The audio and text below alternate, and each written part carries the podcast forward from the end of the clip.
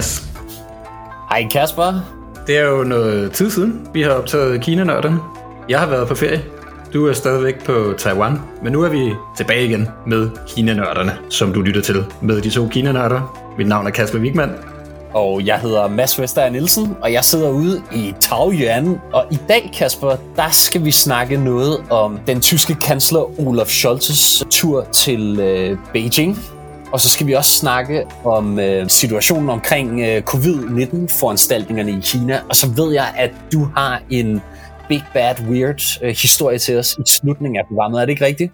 Det er nemlig rigtigt. Der er lidt guf til lytterne derude i dagens udsendelse. Og ja, som du siger, der har jo været et, et ret vigtigt besøg til Kina. Det første fra et G7-land faktisk. Og så er det jo igen igen covid-19, zero case som vi hele tiden har snakket om. Altså, vi har, vi har beskæftiget os med det i, i al den tid, så Analytica har eksisteret, så hvorfor stoppe nu? Begynder vi at se en, en ende på det. Der var nogle investorer tidligere på ugen, der, der troede det. Men øh, nu må vi se, hvad det sker. Men hvordan står det til i Taiwan? Nu har du efterhånden været der noget tid. Er du begyndt at få det ind under huden? Ja, bestemt. Altså, øhm, jeg har jo nærmest, øh, øh, hvad hedder det, en måneds jubilæum, kan man kalde det her øh, nu.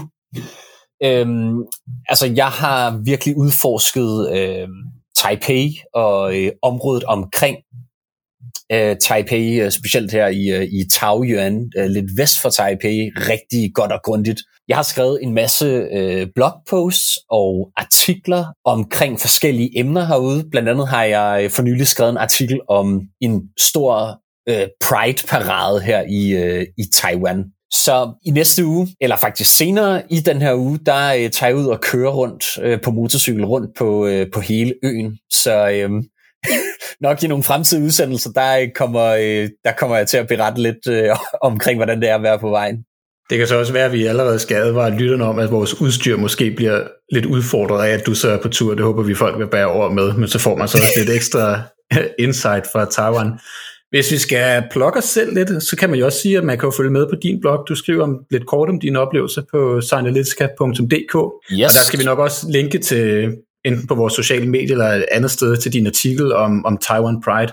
Som er, det er det største i, er det i Østasien, eller er det sådan i, i den region, og det har jo været corona-nedlukket. At, altså, man har jo ikke set noget dækning om det i andre danske medier, og det er jo ret vigtigt, altså, men, men Pride i, i Østasien. Ja, altså øh, det er det største øh, i, i Østasien, og øh, det er jo fænomenalt, kan man sige, for communityet på den måde, at man har ikke kunne holde Pride selvfølgelig på grund af coronarestriktionerne over de sidste par år.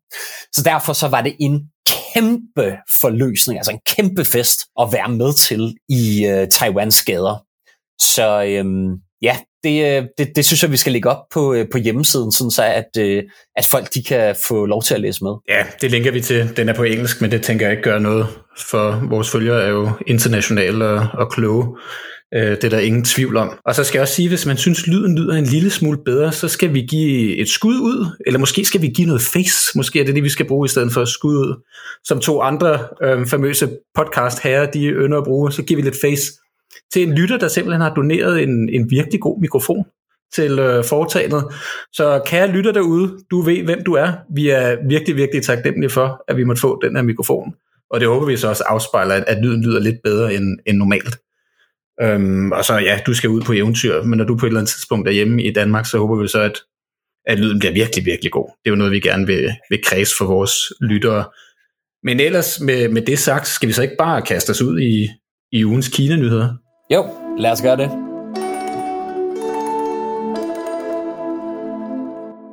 Der har jo været meget fornemt besøg i Kina, og dem har der jo virkelig ikke været mange af. Og så er Tyskland, Olaf Scholz, under meget, meget kritiske omstændigheder. Det har jo virkelig været meget snak op til besøget. Øhm, både EU og Kina. Der var jo et topmøde, som vi også har beskrevet i, i vores nyhedsbrev, hvor at alle EU's ledere var ligesom samlet for at diskutere EU's linje over for Kina og prøve at få sådan en fælles linje. Og det var sådan et møde, der varede tre timer. Alle telefoner var pænt gemt væk, fordi man skulle være sikker på, at der ikke var nogen af de forkerte, der lyttede med. Og man kom jo ikke rigtig til nogen enighed, og man har jo ligesom prøvet, nu hvor vi står i den her situation med Rusland, har man været for afhængig af Rusland, at vi er ved at gøre det samme med, øh, med Kina. Og der kan man så sige, at kritikken med Olaf Scholz besøg går på, at okay, Tyskland har overhovedet ikke lært af lektionen. I vil bare rigtig gerne lave endnu mere med Kina. Der bliver lige så lidt ud af havnen i Hamburg til Kina, og Scholz vil også gerne til Kina og, og sælge ud af menneskerettigheder, som han er blevet kritiseret for, og bare kaste under bussen for at få noget bis til tyske virksomheder. Eller hvordan ser du øh, besøget fra den kære kansler til Beijing?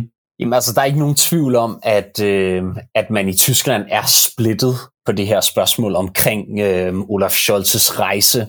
Og det ser vi i virkeligheden også bare i den tyske regering, hvor der faktisk har været andre højtstående politikere, der har været ude og kritisere direkte, at Scholz han rejser afsted. Øh, men jeg synes også, at vi skal ligesom spørge os selv, hvorfor gør Scholz egentlig det her? Altså er det bare for ligesom at øh, øh, prøve at sikre sig, øh, øh, hvad skal man sige, øh, goodwill blandt øh, de øh, tyske virksomheder? Altså, et, er det, hvis, hvis det er så upopulært i virkeligheden, altså er det sådan en form for øh, øh, politisk selvmord, kan man sige for ham? Øh, altså, det, det, han tænker jo selvfølgelig også på, om han kan blive genvalgt, ikke også? Men jeg tror altså, at Scholz han prøver at placere Tyskland som et foregangsland, kan man sige. Men spørgsmålet er så, om det er den rigtige øh, kurs, han lægger. Fordi som du siger, Kasper, så det, det lidt udstiller også, øh, Scholz, der prøver at gå enegang her, det er også, at Europa ikke står sammen med en forenet Kina-linje. Mm. Og det er et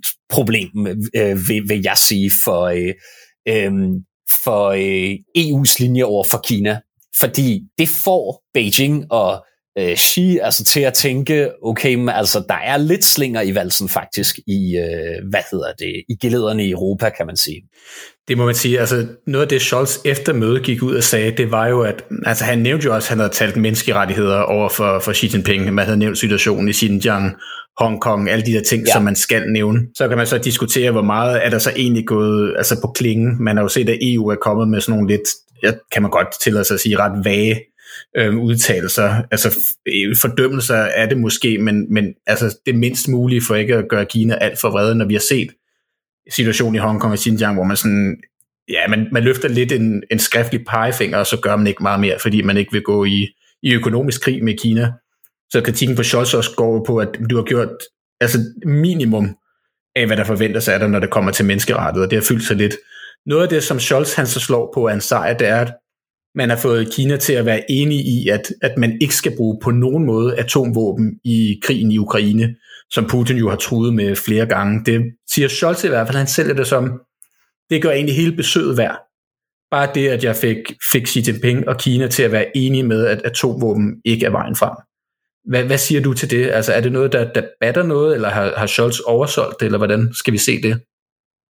Ja, altså, øhm, ud over det, så er der også den her anden øhm, sætning, der er blevet fremhævet, altså hvor at, øh, at man, man siger, at øhm, begge parter, både Berlin og Beijing, de, øhm, hvad hedder det, øh, de, de, de blev enige om, at man ligesom skulle øh, hvad hedder det, have en linje, der hedder, at man skal finde ud af en løsning på konflikten mellem Rusland og Ukraine så hurtigt som muligt. Ikke også? Altså det er den her sådan stadigvæk lidt vage øh, øh, måde at frasere det på.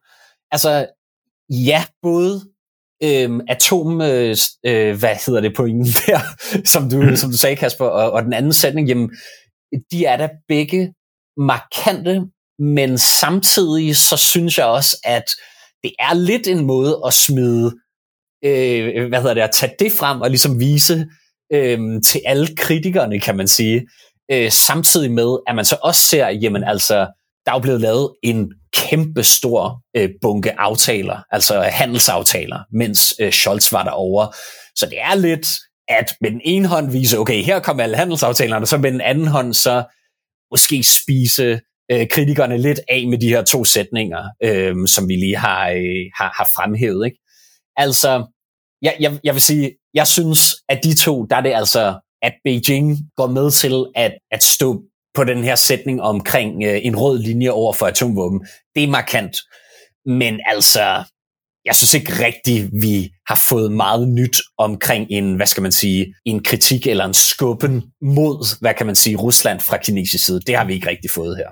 Nej, man kan se kritikerne på, især på Twitter. Der er også mange øhm, tyske Kina-forskere, som virkelig har været meget stærkt kritiske over for Scholz besøg, har jo taget billeder af dem, sådan, hvor han nærmest ligner sådan en lille skoledreng, der står ved siden af Xi Jinping, den meget store leder, sådan nærmest sådan helt benåret, og bruger det til at frame ham som sådan, ja, nu skal jeg sælge noget allernådest ved Kina, købe al vores grej. Og så kan man måske også sige, at, at det her løfte om at bruge atomvåben en gratis omgang, fordi hvad skulle, altså, fint nok, at Kina siger det, men det, altså, brugen af atomvåben vil jo heller ikke, hvis Rusland bruger atomvåben, vil det også stille Kina i en, i en vanskelig situation, så har man bare sagt, bare minimum fra kinesisk side, fordi så kan vi altid spænde det på en anden måde. Hvis der skulle komme til et eller andet, så, så siger vi noget andet er det en gratis omgang? Øh, måske lidt. Og så synes jeg, altså alt andet lige må man bare se det her som en, en kæmpe sejr for Xi Jinping og Kina, fordi at fint nok, det viser, at, at EU kan ikke finde fælles fodslag over for Kina. Der er ikke en fælles EU-linje, fordi tyskerne bare går ene gang og viser, at der er andet, der trumfer en fælles EU-linje. Frankrig er jo så også heller ikke med i det der. Altså, hvor er Macron i alt det der? Er der også været snak om, at han skulle besøge Kina, og hvorfor er man ikke kommet ja. til enighed før besøget? Og så vigtigst også, at, at, at Xi Jinping og Kina, lederskabet i partiet, kan så også konstatere, at fint nok, altså USA får ikke held til at få et samlet EU med ind i folden til en fælles front, en forenet front, som man jo har slået på, Mike Pompeo slog på det, over for, for Kina. Altså det kan Kina jo bare se fedt vi har stadigvæk et råderum her. Altså, vi er ikke fuldstændig tabt Europa endnu, fordi der er noget, der, der trumfer over. Og så har det været sindssygt interessant at se for mit eget vedkommende, fordi jeg synes, det, det er et felt, der er så spændende. Vi har jo talt i podcasten også omkring øh, kinesisk brug af Twitter, og hvordan noget af det her content er så, så kluntet og så dumt. Øhm, talskvinden for det kinesiske udenrigsministerium, Hua Chunying, hun var også lynhurtig ude efter besøget og sagde, dekobling, ej, det er der i hvert fald ikke her. Og så havde man lavet et stykke grafik over tyske virksomheder, blandt andet BMW og Volkswagen, om altså hvor mange store beløb af, af euro, der var investeret fra tyske konglomerater i Kina, for ligesom at udstille, at hey, der er altså stadigvæk masser af handel Tyskland og tyske virksomheder i høj grad vil stadigvæk Kina. Altså for at spinde det på den måde. Og det taler jo direkte ind i, i alle kritikerne med, at vi skal ikke gøre så afhængige af Kina. Og så er der selvfølgelig også andre, der siger, at jamen, det, altså den tyske økonomi og den tyske eksport er i virkeligheden slet ikke afhængig af Kina. Altså man kunne sagtens have andre markeder, man kunne sagtens bare lukke helt ned for Kina, og så vil det altså ikke nødvendigvis altså fuldstændig ødelægge den tyske økonomi. Men er det måske er det erhvervsinteresser, der ligesom trumfer mere end noget andet, og, og at gælder det også danske virksomheder, er det andre, altså trumfer det så menneskerettigheder? Det er jo svært at sige med den her dekobling, men, men jeg synes i hvert fald, det, det ligner en, en sejr for Xi Jinping. Og så selvfølgelig også de tyske virksomheder, uden tvivl, men, men for EU er det nok svært at finde, finde et fodslag, og så USA må også være, altså fra politisk side derovre må man være altså så træt af Tyskland efterhånden. Men altså, der er jo, der er jo rigtig mange tyske arbejdspladser, øh, altså i øh, Tyskland, der, øh, der stadigvæk hænger sig op på den industri, der er bygget op ude i Kina. Ikke også? Så øh, altså selv de her stemmer, du nævner, der har været ude og sige, ja, det er altså ikke dommedag, hvis det er, vi afkobler, jamen de siger jo stadigvæk, ja, ja, men det er altså en million, op mod en million arbejdspladser, der, øh, øh, der hænger sammen med den industri, man har derude øh, ude i Østasien. Så altså, Nej, det vil ikke være, øh, hvad hedder det, økonomisk øh, Armageddon for, øh, for Tyskland, men det er immer væk stadigvæk en, øh, en, en, en, øh, en stor post af arbejdspladser. Jeg synes også, det var interessant faktisk at se øh, op til mødet her, at der var jo også et andet møde, en anden øh, statsleder, der kom og besøgte Xi i Beijing. Hvem var det? Det var den øh, vietnamesiske præsident øhm, der øh, rejste til Beijing faktisk blot et par dage inden, at Olaf Scholz kom mm. til Beijing. Og jeg synes, det var meget slående at se forskellen i kropssproget også fra Xi Jinping i, med, øh, øh, altså i mødet med de her øh, to statsledere, altså den vietnamesiske præsident og den tyske kansler Olaf Scholz henholdsvis. Fordi da Xi møder øh, den vietnamesiske præsident, jamen så, øh, hvad hedder det, øh, så er, altså, så er de meget tættere på hinanden. Øh, Xi, han skal også, øh, øh, hvad hedder det, rejse ned faktisk til, øh, øh, til Vietnam her, mm. øh, på et øh, snarligt øh, besøg også. Så jeg synes, øh, jeg synes, det er klart at se, at øh, det har været godt for Xi at øh, få øh, Scholz, og måske også, som du siger, Macron senere, altså flere europæiske ledere, der kommer til Beijing. Samtidig så vil han heller ikke se ud som om, at, øh, at han sender et venligt signal, kan man sige, over for de vestlige ledere, der kommer. Nok også fordi, at man også tænker over, hvordan det bliver modtaget i Moskva, ikke også, af Øhm, øh, hvad hedder det, øh, de russiske ledere. Ja, altså jeg tror også, altså jeg tror vi kommer til at se også, øhm, altså når Kina på et eller andet tidspunkt igen åbner op for, for besøg for alvor, at man vil nærme sig Europa meget mere og prøve at nærme sig, men man kan så også se, når det gælder Tyskland, at både i selve regeringen, altså nu har vi jo lige haft valg i Danmark, og der er i gang med at blive forhandlet, om vi kan få en, en bred regering over midten. Det har de jo i Tyskland. Men den her regeringskoalition er jo også voldsomt uenig i, altså hvordan tilgangen til Kina skal være. Og man kan bare se, at altså, de almindelige tyskere synes ikke, det er særlig fedt, at man sælger så meget ud af, af de her rettigheder, som vi talte om i forhold til business. Så, altså den tyske befolkning er også stadig meget kritisk over for Kina. Og det vil det nok også være i Danmark. Om danske virksomheder, om vi også skal afkoble os, det er jo også en, en interessant debat. Jeg tror der i hvert fald, der er mange virksomheder, som på grund af både altså, coronasituationen med alle de her nedlukninger, både produktionsapparat, havne, alle de her ting, og så også krigen i Ukraine med henblik på, hvad kommer der til at ske med Taiwan, at de også tænker sig ret godt om at begynde at lave nogle beredskabsplaner og strategier for Kina, hvor, hvor, altså, hvor langsigtet skal vi, vi investere fortsat i det kinesiske marked, og altså, hvor, hvor skal vi ellers kigge rundt omkring i Asien? Det, det tror jeg i hvert fald. Øhm, men en, en decideret afkobling er måske også for, for meget, fordi man kan sige, at der er jo nogle helt almindelige kinesere, som vi har nogle produkter, vi måske godt kan sælge inden for sundhed og tech, men man skal tænke sig godt om i hvert fald. Altså som vi også har skrevet i nyhedsbrevet, hvor vi citerede The Economist, at vi skal jo selvfølgelig slå et slag på vores, øhm, altså vores liberale, demokratiske frihedsværdier, som, som kendetegner Europa og EU, og stå op over for altså, mere autokratiske øh, værdier, kan man måske kalde dem, men principper og tanker, og så samarbejde med Kina, hvor vi kan, fordi altså, vi, vi må ikke glemme, at godt nok er der KKP, og partiet har rigtig meget magt, men vi må ikke glemme de almindelige kineser, som vi ikke skal sætte lighedstegn med, med, med partiet. Det, det er i hvert fald en vigtig pointe, synes jeg.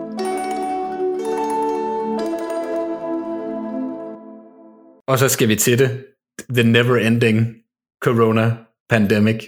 Corona øh, til sydlandet er ikke kommet igen her i, i Danmark, selvom efterårsværet og novemberværet der er for fuld udblæsning. Der er regn og blæst og nedfaldende blade. Stadigvæk ret lun, så måske er det det, der gør det. Men her mærker vi ikke noget til, til corona. Der er ikke nogen mundbind, der er ikke noget coronapas. Øhm, jeg kan ikke huske, hvornår jeg sidst har fået en, en coronatest. Men det er jo noget lidt andet i, i fastlandskina, fordi der er der stadigvæk, som det har været de sidste tre år efterhånden med corona. Så, og det har været debatteret meget i, i sidste uge også, at der var lige pludselig nogle, en masse investorer, der tænkte sådan, nej, hold da op, nu er der udsigt til, at, at restriktionerne de bliver fjernet, og aktierne steg i vejret, og så er kritikken også gået på, men kære venner, hørte de ikke efter Xi Jinpings rapport og tale til partikongressen, hvor han jo ligesom doublede down på nulkæst-strategien og sagde, at det er stadigvæk den rette vej. Altså, hvordan ser du det? Nu er det jo lidt tættere på, at du trods alt den er, der, der senest har været underlagt coronarestriktioner med din, med din lille karantæne i Taiwan. Er vi på vej ud af coronarestriktioner? Altså, den kinesiske økonomi lider jo voldsomt under det. Er de ved at åbne op, eller hvor er vi henne? Altså, jeg tror stadigvæk, at øhm, vi læser vores forhåbninger ind i alle de her små tegn, der kommer ud. Mm. Øh, og det er stadigvæk der, hvor vi er. Altså, jeg tror, vi har øh, stadigvæk lidt tømmermænd fra... Øh, hvad hedder det, partikongressen, efter partikongressen, hvor at der havde været så mange skriverier op til partikongressen om, ah, måske kommer der til at være nogle åbning ligesom efterfølgende. Og også selvom, at vi også skrev i nyhedsbrevet, inden at det skulle man altså ikke, øh, det, det kunne man nok højst sandsynligt skyde en hvid pind efter, så er det stadigvæk noget, der blev skrevet vidt og bredt om, før, under og lige efter også. Altså, var der nogle indikationer på en åbning øh, i den kinesiske tilgang til, øh, hvad hedder det, håndteringen af covid. Og altså, det samme her. Det, det, det er ligesom, de mindste indikationer på åbning bliver, øh, bliver blæst op og i virkeligheden, som du nævnte, Kasper, med de her investorer, så ser vi næsten tegn på, at der måske er nogen, der prøver at bruge det lidt strategisk endda. Det har der været nogen ude, øh, øh, været flere ude at skrive om, øh, hvad hedder det, at, øh, at de her rygter faktisk måske var startet fordi at der er nogen, der vil prøve at øh, manipulere mm. nogle kurser øh, på nogle aktier. Ikke også? Ja, for det kunne man så, jo, øh, hvis jeg hurtigt må afbryde dig, det kunne man jo også se på aktiemarkederne ja, ja. i Kina, at de steg jo også til værs. Og det er i hvert fald ikke som rent noget, der bliver påvirket udefra. Så det er jo nogle, nogle stemning mm. inden fra Kina. Så altså, altså ja. jeg kunne sagtens forestille sig, at der er nogen, der har ligget et eller andet for lige at få, få kursen lidt op, og så måske så på det rigtige tidspunkt. Ja, og det er også interessant, at øh, en af de ting, der fik det her øh, rygte ligesom op og, øh, og, og, og køre, det var, at øh, der var nogen, der mente, at Wang Huning, som er den her ideologi i partiet, kan man sige, altså en, øh, en chefideolog, der har stået bag mange af, af de vigtigste koncepter i Xi Jinpings periode, blandt andet øh, regeringsperioder her, blandt mm. andet øh, Belt and Road, altså øh, den nye Silkevej, og den kinesiske drøm osv. Men øh, der gik rygtet simpelthen på, at han ligesom skulle stå i spidsen for en komité, der skulle sørge for at åbne Kina efter de to møder, Liang Hui, der kommer til at finde sted i marts altså, til næste år. Altså folkekongressen, er det, man sådan, det er en del af det i hvert fald. Altså, lige præcis. Det er noget, noget nytterne har hørt før i hvert fald. Ja, lige præcis. Øhm, og om Wang øh, Huning måske er med i, øh, i en komité, der blandt andet har øh, øh, hvad hedder ressortområdet, der relaterer til covid. Altså, det kan sagtens være, men jeg tror egentlig, at vi fejltolker, grundlæggende fejltolker måden, Kina håndterer øh, covid-politikken på, når vi tænker på det som en eller anden enddate. Ikke også? At, at, man, at man fra regeringens side siger, okay, men det er i marts, at vi åbner op. Altså sådan fungerer den politik ikke. Nej. I stedet for så kigger man meget mere på, hvor mange øh, hvad hedder det, øh, cases er der rundt omkring i de forskellige provinser, i de forskellige distrikter, i byer, og det er der, når vi ser, at der er hårde nedlukninger, så er det simpelthen fordi, at, øh, altså, at man kører hårdt efter den her dynamiske øh, nul-tolerance-politik. Og så er der også noget, som vi har snakket lidt om, Kasper, øh, øh, løbende, omkring, at når man bevæger sig ud i landområderne faktisk i Kina, jamen så begynder man at se en anden historie, mm. end den vi mest bliver præsenteret for øh, med de her øh, drakoniske nedlukninger i storbyer. Fordi ude i landområderne, jamen der er der faktisk ret stor forskel på, hvordan at nul-tolerance covid-politikken bliver implementeret på lokalt niveau. Og der, øh, Kasper, der ved jeg ikke, om du kan sige lidt om det, fordi jeg synes, du også havde nogle gode pointer der. Altså man hører jo mange ting anekdotisk igen også, fordi vi ikke kan komme til Kina, så vi hørte jo lidt af omveje også af vores venner bekendte, der, der er i Kina også. Man skal også sige, altså med de her ting, og det er, jo, det er jo noget, vi også har talt om, og det er jo noget, man har, man har hørt fra mange at, at, at mine danske venner i hvert fald, og bekendte, som, som aldrig har været i Kina, som ikke kender Kina, men kun får billederne fra medierne, at folk, der bliver svejset inde i deres lejlighed og sådan noget, at, at Kina er enormt fragmenteret og decentraliseret. Det kan godt være, at partiet fra central side har enormt meget magt, men fra central side i Beijing udsender man de her direktiver og siger, håndtere det her. Og så er det altså op til, til de enkelte lokale niveauer, altså både på provinsniveau og så amtsniveau, helt ned til byniveau. Altså nogle gange helt ned til altså, um, compounds, altså sådan selv en lille øh, boligkompleks til at fortolke de her. Og der er der så nogen, der fortolker dem meget hårdhændet. Altså det skal man huske på, at det ikke er nødvendigvis fra Xi Jinping, der har sagt, hey, spær lige alle folk inde. Der er der måske nogle lokale politimænd, der bare tænker, okay, vi går amok. Og det skal man huske på, altså det er ikke fra central side, man bare siger de her drakoniske måder. Det, det er en måde, de her direktiv, direktiver bliver fortolket ned på helt, helt ned på helt mikro, mikrobitte lokalt niveau, fordi Kina er så ja. kæmpe en størrelse, også administrativt. Helt sikkert. Og hvorfor, altså, hvorfor går de så helt amok øh, nede på græsrodsniveau? Jamen, det er jo fordi, at de gerne vil forfremmes. Ikke? Også? Mm. Det, det, øh, det er i hvert fald en del af den dynamik, man ser at, at nogle af de landsbyer, nogle af de øh, township governments, det er ude i provinserne, der virkelig har hårde øh, covid-retningslinjer, jamen det er simpelthen fordi, at de prøver at vise, at de implementerer virkelig centralregeringens politik. Og fordi, at de lokale embedsmænd, de gerne vil videre op i systemet. Ikke også? Men altså, jeg vil sige, at øhm, øh, øh, da jeg kørte rundt øh, på motorcykel i Kina der i, øh, i 2020, for to år siden, der så jeg også meget af det her, altså forskellige måder, man implementerede politik på lokalniveau. Og øhm, en anden pointe til det er, at faktisk for mange kinesere ude i provinserne, der selvom at det kan lyde øh, lidt øh, skørt, så bliver ens liv ikke betydeligt berørt af de nedlukninger, der er øh, inde i byerne, som er dem, vi mest hører om. Ikke også? Det vil sige, at faktisk, og det er lidt det samme som øh, den øh, britiske øh, øh, hvad hedder det, forfatter Alec Ash, han også skrev i en øh, øh, artikel her for nylig, faktisk så kan man sige, der hersker to forskellige paradigmer i Kina på nuværende tidspunkt omkring viruspolitik. Øh, I byerne, der er det anderledes end på landet. Mm. Og altså på landet, der er folk generelt, har de haft mindre påvirkning af deres liv, ikke også? Samtidig med, at de måske også har fået en større dose af propaganda, kan man sige. det vil sige, at de tror og støtter langt mere, hvad hedder det, nul-tolerance øh, politikken.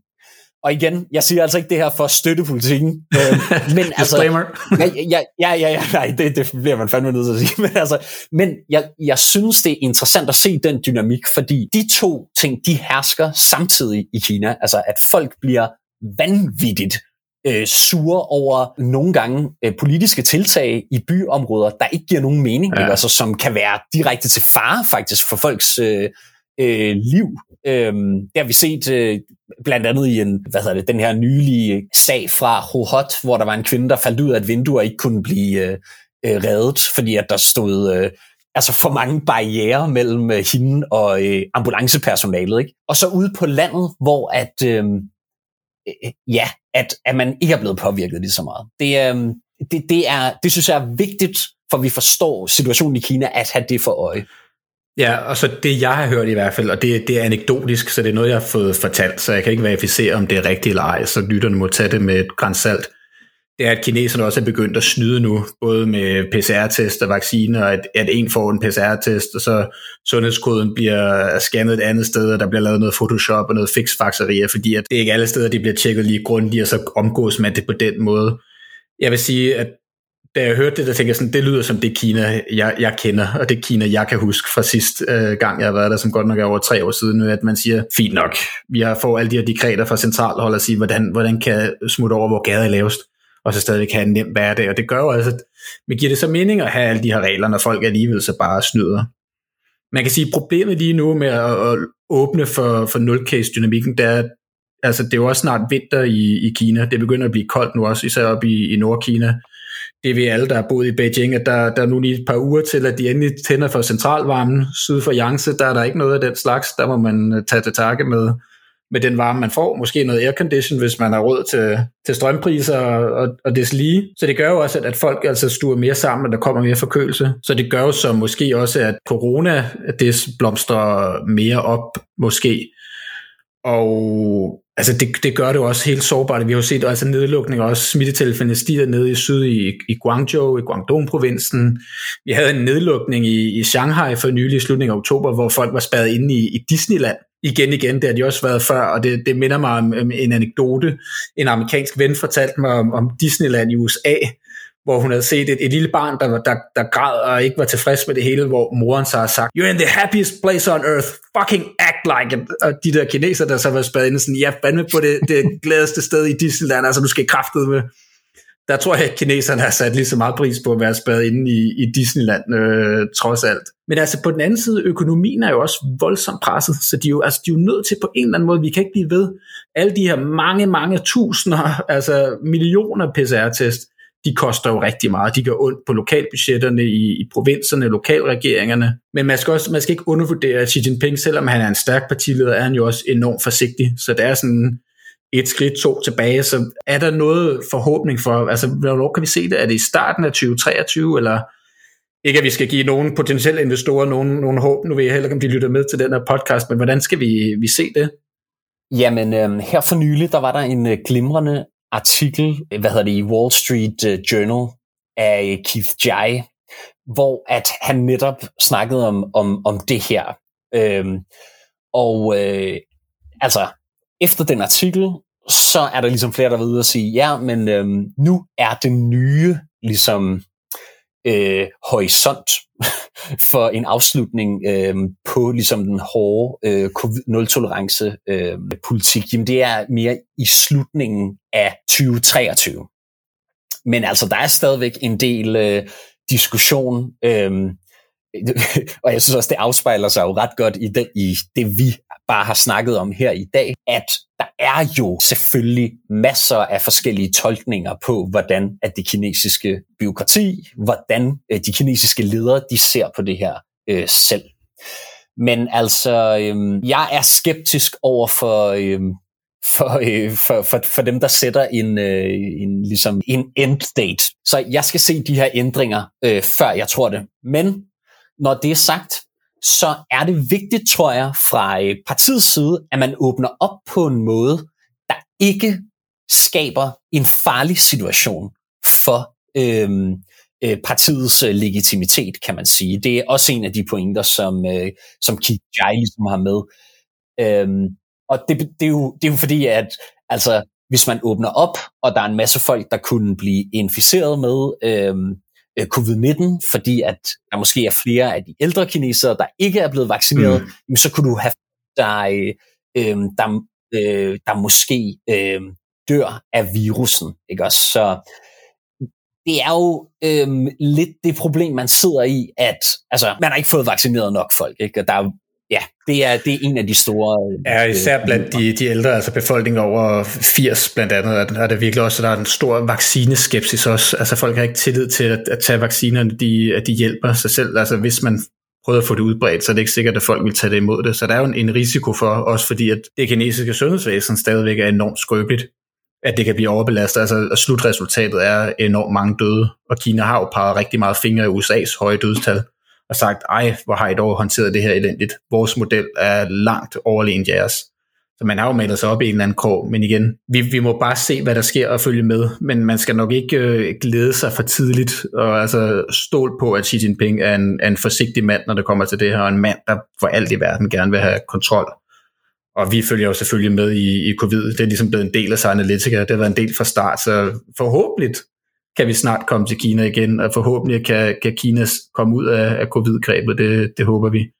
Så ja, nu må det være nok uh, covid for den her gang.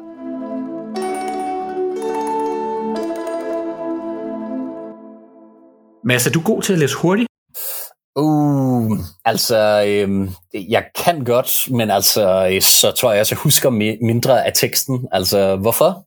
Det er fordi, uh, i den her uges Big Bad Weird China, der handler det om et kursus, der er blevet solgt til, øhm, til Tiger Moms og Tiger Dads i Kina, Nå. som hedder Quantum Speed Reading, altså kvantehurtig læsning, hvor at der er en, en virksomhed og en hjemmeside, der ligesom har solgt den her idé til kinesere om, at, at, at deres små øh, søde børn kan komme på et Quantum Speed Reading Camp, altså en lejr, hvor de kan lære at læse 100.000 ord på et minut, så man altså kan tykke sig igennem, jeg ved ikke hvor mange bøger, og blive klogere og klogere, og virkelig komme uh, direkte foran i køen for, for alle ens klassekammerater, når man skal konkurrere om øh, at klare sig bedst til den her store universitetsadgangseksamen, der er i Kina, Gaokao, som giver adgang til, til de bedste universiteter.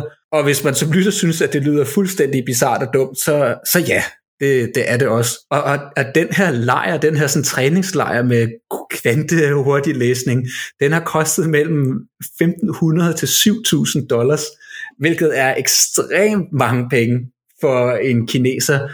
Og det er der så folk, der har betalt, og så har der været sådan en video med, hvor man har set sådan nogle altså børn, der sidder og bladrer en bog, sådan, altså ligesom dengang i, i folkeskolen, hvor man lavede sådan små animationer i, i, i sin bog, og så flippede siderne igennem, og sådan sidder de og læser den bog. Og det er der nogle kinesiske forældre, der har sagt, fedt, det skal, det skal mit barn have. Mit barn skal foran i køen. Jeg skal have noget quantum speed reading. Og, og, og det taler lidt ind til, altså ligesom man ser i rigtig mange film, hvis det skal være sådan lidt mystisk og lidt fedt, så er det enten noget med nano at gøre, eller noget med kvante, noget quantum, quantum realm, og wow, nanotech, og og det er kineserne mm. så opgivet ind i, og, og det ser absurd ud, men det den her Big Bad Weird China-historie egentlig siger noget om, det er jo, hvor enormt kompetitivt det er for de her stakkels børn i Kina, altså at, at forældre vil gå så langt for at give deres børn altså de bedst mulige forudsætninger for at få de bedste job, og det, altså der er uddannelse jo bare alt i, i Kina. Og altså, man kan jo også se, at, at kinesiske, øh, altså kommunistpartiet har, har for nogle år siden også slået hårdt ned på altså, den her sådan, privatundervisningssektor, og især sådan engelsk undervisning, fordi man vil få fuld kontrol med, hvad det er, der bliver et for det første, hvad der bliver undervist i, men også for at, at ligesom jævne um, the playing field, um, altså så alle har lige forudsætninger, så det ikke er nogen, der kommer, altså dem med penge kommer foran i køen for andre, og også en del af den her, lidt den her fælles velstandstanke med, at altså bare fordi du har mange, øh, du ikke har nogen penge, så skal det ikke betyde, at du ikke kan klare dig godt i samfundet. Og det er jo på en måde en eller anden uh, trist, ikke, at folk så lader sig snyde af uh, kvante hurtig læsning. Altså det er jo, det er jo absurd. Men, men det siger noget om os. Men, ja. ja, men altså det siger vel også noget om, at, øh, altså, at at der, som du sagde før, Kasper, at der er færre tilbud, og at folk de virkelig er villige til at prøve ting af, som de håber ligesom har øh, stor effekt for deres børn. Ikke? Altså, øhm, en, en anden ting, der også er kommet efter, at man lukkede ned for, øhm, øh, for mange af de her øh, øh, ekstrakurrikulære øh, øh, virksomheder, det er lige pludselig, at der er mange flere øh, nannies, altså barnepiger, der lige pludselig er øh, startet rundt omkring i øh, kinesiske storbyer. Og hvorfor er det? Jamen det er fordi, at, øh, at de her nannies er i virkeligheden folk, der bliver hyret ind til at hjælpe børn med deres lektier. Mm. Ikke også? Men altså stakkels øh, forældre og også øh, stakkels børn, altså det er jo... Øh, altså det, det, jo, det, det sker jo, må man, øh, må man jo øh, næsten altså sørgeligt sige, når det er, der er hyperkompetitive markeder, ikke også? Altså, så er der nogen, der vil prøve at udnytte det, som vi ser i det her tilfælde. Men altså, Kasper, hvad er der så sket med det her øh, quantum øh, reading kursus? Er de så, uh, har de så fået lov til at lukke, eller har, har folk fået deres penge tilbage, eller hvad der sket? Nej, det er jo, de er jo så bare desværre blevet, blevet snydt, og så har kineserne på nettet jo, jo moret sig rigtig godt af det. Altså nogle brugere på nettet har sagt sådan, altså så længe jeg bare flipper gennem bogen hurtigt nok, så kan visdommen og, og lærdommen ikke indhente mig. Øhm, og der en forstår, det var sådan, jeg forstår ikke, hvorfor de ikke har brugt deres hjerner, før de har givet deres øh, hårdt tjente penge til de her lejre. Og sådan, hvad har kvantemekanik med noget med at læse bøger at gøre? Altså, det er sådan et spild af penge ja. og dit stakkels børns tid. det siger i hvert fald noget om, at folk jo er altså, desperate for, for at give deres børn en, en hver um, forkant i det kinesiske samfund, fordi der er så meget rift om de her gode pladser. Det er også noget af det, der gør, at du får de her bevægelser som den her liggen på ryggen, altså tangping-bevægelsen, hvor folk ligesom melder sig ud af det her rotteræs og siger, jeg gider ikke, altså det er hyperkompetitive, super stressende samfund, hvor jeg skal bare altså okle i skolen, altså prøve at læse så meget øh, i fritiden også, lave så mange lektier som muligt, og klare mig godt i skolen og så ud og arbejde fra 9 morgen til 9 aften, 6 dage om ugen, og så jeg til nøds måske har råd til en eller anden lejlighed i, i de større byer, at folk siger, ved du hvad, det gider jeg ikke jeg melder mig ud. Jeg gider ikke der rotteræs. Mm. Og, og det er jo også derfor, at, at man slår ned på det også fra Kommunistpartiets side. Altså på den ene side, der er jo selvfølgelig også flere andre grunde. Ikke at vi skal komme ind på den endnu, men, men for at sige, at det skal være lige for alle. Det er så, så bare ærgerligt, at som også en af de her um, internetkommentarer på det, det gik mig sådan, altså IQ'en på forældrene er faktisk også ret vigtig selvfølgelig at kunne gennemskue, at det her det er et scam. Men ja, det er jo, mm. det er jo mm. trist, at forældre bliver så desperate og betaler så mange penge, fordi at, altså, man har jo etbarnspolitikken, selvom den er blevet limpet, har de her forældre jo som regel kun et barn, som bare skal klare sig så, så fantastisk godt, at man, man bare vil give dem de bedste forudsætninger. Det er jo igen, det har vi sagt før, det er jo lidt bagsiden af, af den økonomiske udvikling i Kina, det bliver så hyperkompetitivt. Altså kan man sige, det er måske, at der er jo modsat, ja. at der også mange kinesiske forældre, som, som går i den modsatte retning og siger, nej, jeg skal egentlig give mine børn, altså de må gerne have det sjovt og, og lege, mens de lærer også, og måske blive lidt mere hele mennesker. Så der er også altid en modbølge til ting i Kina. Det er jo et stort samfund. Men ja, en, ja. en, en trist historie på en, hvor må vi også indrømme, lidt sjov og bizarre øh, baggrund. Ja, men øhm, så kan vi måske ende ved at sige, Kasper, at øhm, hvis der er nogen af vores lyttere, øh, der hører om øh, kvantumlæsning så, øh, så skal de altså passe lidt på. Så det, det råder hermed givet videre. Ja, lad være med at, at skrive, udskrive checks til det, eller overføre store summer på målbarpæl til, til kvantelæsning. Det er et hoax. Vi skal til at runde af, Mads. Det har, det har været endnu en, en god runde Kina-nyheder. Vi kan lige tease for lytterne, at, at næste gang vi er tilbage, så er det med endnu en Kina-nørderne special, som kommer til at, at handle lidt om biz og business. Og så vil vi ikke afsløre mere, så kan jeg glæde jer til at, at lytte med til det. Det kommer inden ganske længe. Og ja, du skal ud på motorcykeleventyr snart. Det glæder vi os også at følge, følge med i. Og ellers som nævnt, gå ind på vores hjemmeside, signalitica.dk, der kan I følge med i Masses blog. Øhm, vi skriver også lidt over vores artikler, vi er i gang med at, at lægge mere indhold ud på hjemmesiden også. Hvis man har lyst til at gæsteskrive, hvis man sidder derude med noget Kina-viden, som vi ikke øh, er inde med, det er der stor sandsynlighed for, fordi at Kina er et kæmpestort land, og der er dygtige mennesker derude, så, så skriv en mail til os på signalitica.gmail.com, også med gerne med, med feedback og, og ros. Og øh, ellers så, så knokler vi jo bare videre med den her podcast og vores nyhedsbrev, signalitica.substack.com, hvor man også kan få en, en dose Kina-nyheder på skrift. Og ellers er der ikke så meget at sige, andet end tusind tak, fordi I lyttede med.